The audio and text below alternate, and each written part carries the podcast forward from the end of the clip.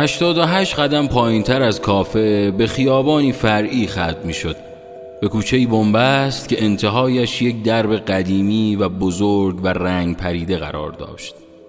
آسمان که تاریک می شد از کافه می زدیم بیرون و می رفتیم به انتهای آن کوچه بنبست و زیر تیر چراغ برقی که همیشه خاموش بود می نشستیم. پشت این درب بزرگ باغی بود پر از درختان خشکیده. همیشه آواز کلاغ‌های پریشان در فضا میپیچید.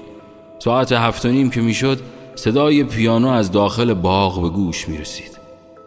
چند باری قلاب گرفتم و داخل باغ را سرک کشید. میگفت سایه پیرزنی را میبیند که پشت پنجره ایستاده و سیگار میکشد، اما هیچ وقت کسی که پیانو میزد را نمیدید. آنقدر چهره متعجبش هنگام تعریف کردن را دوست داشتم که هیچ وقت دلم نمیخواست خودم سرک بکشم. می نشستیم زیر تیر چراغ برقی خاموش و زل می زد به چشمانم و می گفت فکرمو بخون. این کار جزو دیوانگی های شیرین من بود.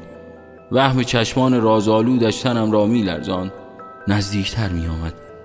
عطر سرد صورتش در صورتم می ریخت و نفسهایم به شماره می افتاد. نزدیکتر می آمد و می گفت بگو دارم به چی فکر میکنم.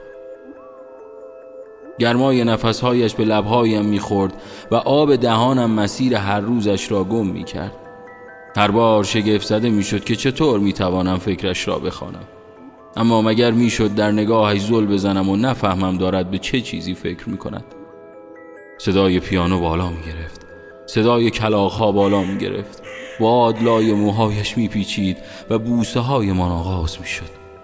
همیشه میگفت لبهای تو نوعی مواد مخدر است و من معتاد به مصرف هر روزش، که ضربان قلبم را تند کند، که خون رگهایم رقیق شود، که بیرمق بیفتم در آغوشت. با تمام شدن صدای پیانو در تاریکی کوچه قدم زنان دور میشدیم. در آن روزها جنون عشقمان بالا گرفت و آن شب پاییزی تصمیممان را گرفتیم و راهی آن کوچه بنبست شدیم. نشستیم جای همیشگی من. آواز کلاغ‌های دلهره‌آور بود. صدای پیانو بلند شد. زل زد به چشمانم. اشک زیر چشمانش می‌غلتید. ماه روی گونه‌های آهاریش می‌رقصید. زل زد به چشمانم. جرأت نداشتم فکرش را بخوانم. داشت به نبودنم فکر می‌کرد. راستش آن شب تصمیم گرفتیم همه چیز در اوج تمام شود. باید همدیگر را ترک می‌کردیم. باید عشقمان جاودانه می شد. رفت بدون هیچ نامه‌ای، بدون هیچ حرفی. آنگونه رفت که انگار هیچ وقت نبوده.